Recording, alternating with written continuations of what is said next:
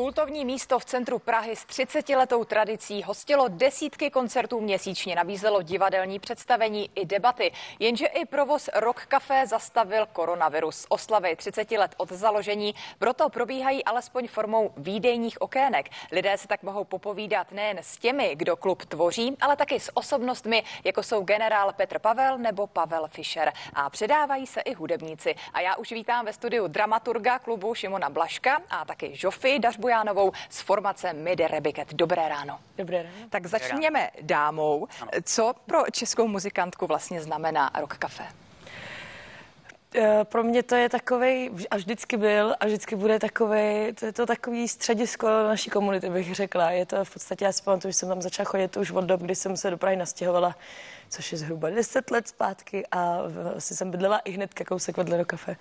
A vím, že jsem tam strašně dlouho chodila a pak opravdu až jako po strašně dlouhé době jsem se tam zahrála, opravdu po strašně letech jsem tam vlastně chodila. A je to takový, je to prostě fakt eh, takový centrum jako té naší pražské hudby, bych řekla. A v čem je ale ta atmosféra tedy vevnitř tak specifická? I z toho pohledu, že jste tedy měla možnost už tam hrát? Jak se liší ten pohled diváka a hudebníka, který tam vystupuje? Tam to prostě, ten duch tam sálá ze stěn. Já se nedá popsat někomu, kdo tam nebyl. To je všechno, co k tomu můžu říct. Naprosto rozumím. Jak tedy nakonec vypadá ta jubilejní 30. sezona? Co se stihlo a co ještě máte v plánu? Ono se toho moc nestihlo. My jsme, nebo v létě by nás ani nenapadlo ještě loni, že by to mohlo vypadat tak, jak to teď vypadá, protože ty oslavy vlastně začaly 11. ledna, což bylo přesně 30 let od toho, toho oficiálního založení Rock Cafe. A my vlastně, jak už bylo zmíněno, provozujeme ta výdejní okénka, a zároveň jsme natočili třeba rozhovory s desítkami osobností, které se za ty tři dekády zapsali do historie klubu a zveřejňujeme různé historické zajímavosti a tak, ale vlastně koncerty, což je to gro té naší činnosti, tak to zatím možné není. Hm, kdo ještě neměl možnost navštívit výdejní okénka, tak na jakém principu tedy fungují? My kromě tedy toho narozeninového, tak děláme srdcařská okénka, ty jsou dvakrát týdně a my právě oslovujeme hudebníky, divadelníky a různé osobnosti z veřejného života a ty vždy čepují čtyři hodiny a prodávají třeba pivo z mini pivovaru nebo horkou čokoládu a my vždy 30%, což je takový oslý můstek těm 30 letům, věnujeme na jimi vybranou charitu. Hmm. Jaký je zájem ze strany veřejnosti a jak dlouho si můžu u videového okénka povídat? Zájem je poměrně velký, protože tím, že vlastně lidé se nemají moc kde potkávat, tak se snaží využívat každé možnosti. A musím tedy říct, že ačkoliv jsme se obávali, jak to bude u některých eh, čepujících vypadat, aby se nám tam nedělali různé hloučky a tak, aby jsme právě i v této situaci nezvyšovali třeba to riziko nákazy, tak eh, lidé, co k nám do toho okénka chodí, tak jsou velmi zodpovědní, mají roušky, a vždycky se u toho okénka staví po nezbytně nutnou dobu, ono než to pivo načepuje, tak to chvilku trvá, takže si stihnou i popovídat. Mimochodem, Žofie, vy jste měla možnost být na té či oné straně videového okénka, nebo zatím tu zkušenost nemáte? Bohužel ještě ne, ale už se na to těším docela dlouhou dobu. My už jsme se domluvali vlastně, tuším to bylo snad ještě na podzim, ale vlastně to nevyšlo, protože jsme nějak nemohli, nebo pravděpodobně jsme byli pozitivní. takže těším se. Takže už máte koronavirus za sebou, jo? Máte tu zkušenost? Já ho mám čerstvě za sebou, ano. A t- mohla byste jenom tak jako vkrátce popsat, co to tedy s vámi udělalo, jestli to byla ta běžná chřipečka, jak se uvádí neustále? Byla to horší chřipečka, bych to tak popsala. Dobře mi nebylo pár dní, přišla jsem očích, ale, ale vlastně byla intenzivnější, ale o to kratší mi přišla. Hmm.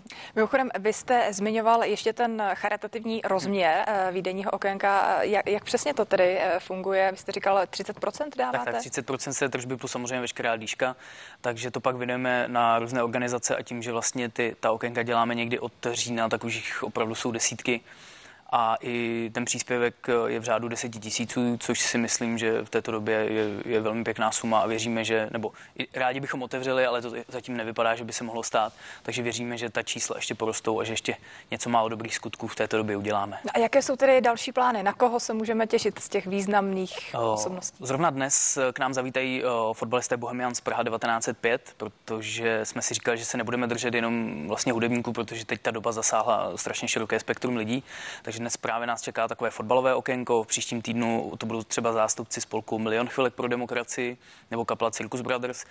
V kontaktu jsme právě s MIDI. Věřím, že třeba na začátku března se nám podaří domluvit na okénku a těch rozjednaných potenciálních výčepních je mnoho. Teď, abych na nikoho nezapomněl, aby mi to někdo pak neotloukl o hlavu. A jak se osvědčují v roli výčepních třeba právě fotbalisté? Jako myslíte si, že jim to půjde, že to bude dobrý? Tak ono všeobecně v Čechách ten vztah k tomu pivu je tak silný, že spousta těch, eh, ať už umělců, kterých jsme to třeba nečekali, tak minimálně nějakou zkušenost měli, třeba aspoň z backstage, kde si třeba někdy sami čepovali pivo, aby se aspoň sami mohli občerstvit. Tak možná tam bude většina pěny, ale tak to nevadí, my jim to myslím. To pak doběhne. My jsme profesionálové.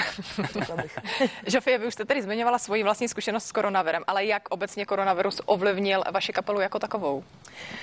Eh, no celkem výrazně nás ovlivnil, řekla bych eh, právě proto, že eh, hlavně na podzim 2019 jsme vydali desku, takže vlastně nás čekalo turné, čeká nás spoustu letních festivalů, kde jsme se konečně probojovali kolikrát na hlavní stage, takže to, tohle všechno jsme v podstatě přišli, říkali jsme si takovej prostě turné a, a, a propagace k desce vyšla v New ale, ale zase nějak jsme se naučili fungovat v tom, myslím, že jsme vlastně začali víc zkoušet i, aby jsme opravdu z té karantény vyšli v podstatě silnější a že vlastně jsme se utvrdili v tom, že opravdu uh, prostě, eh, když, to, když se nás takhle pochválím, že jsme silná formace, že opravdu se tím nenecháme jako uh, zastrašit. Hmm, tak snad už brzy vás opět uvidíme na prknech rokového klubu Šimone. V 90. letech se eh, právě tento rokový klub stal mekou kytarové hudby. Jak vypadaly ty vůbec prvopočátky, ty, ty první léta?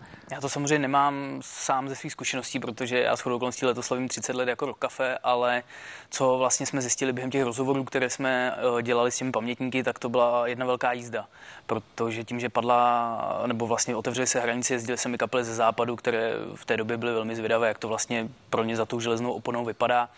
Takže z těch vyprávění, co jsme se dozvěděli, tak to byly opravdu zážitky, které často jsou skoro až nepublikovatelné, ale děly se i věci, že třeba v Rock Cafe měl v 90. letech hrát Nick Cave a ten koncert byl beznadějně vyprodaný a nějakého fanouška to rozlítilo natolik, že nahlásil v ten den do Rock Cafe bombu, takže se celý koncert musel zrušit a tři dny bylo Rock Cafe uzavřeno a spoustu takových dalších historií. Určitě Je to samozřejmě nesmírné množství zážitků, o kterých bychom se mohli povídat dlouhé hodiny, ale pojďme k poslední věci. V jaké formě se plánujete vrátit, až se koncerty zase hmm. rozjedou? Co třeba tak nějak vzadu v hlavě chystáte za novinky?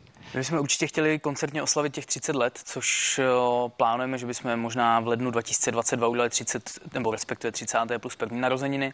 Tak to je jeden z plánů a všeobecně věřím, že se vrátíme plní sil, protože teď jsme si odpočinuli, protože tím, že člověk pracuje ve dne v noci a je to furt na střídečku, tak teď jsme si srovnali režim, až se toho trochu děsím, že jednou budu muset zase chodit takhle cik že teď jsem se naučil dokonce i ráno vstávat. A z těch plánů my máme už vlastně domluvenou síť kapel, které chtějí hrát a jakmile to bude možné a nebude to, řekněme, rizikové, tak eh, vlastně plánujeme prásknout do koní a rozjet to ideálně do té původní, do té původní podoby, kdy bylo třeba 20 koncertů měsíčně. Hmm, Žofie, ještě vy na závěr, na co byste nalákala fanoušky, až zase někdy budou moci poslouchat kapelu Midi Rebiket naživo?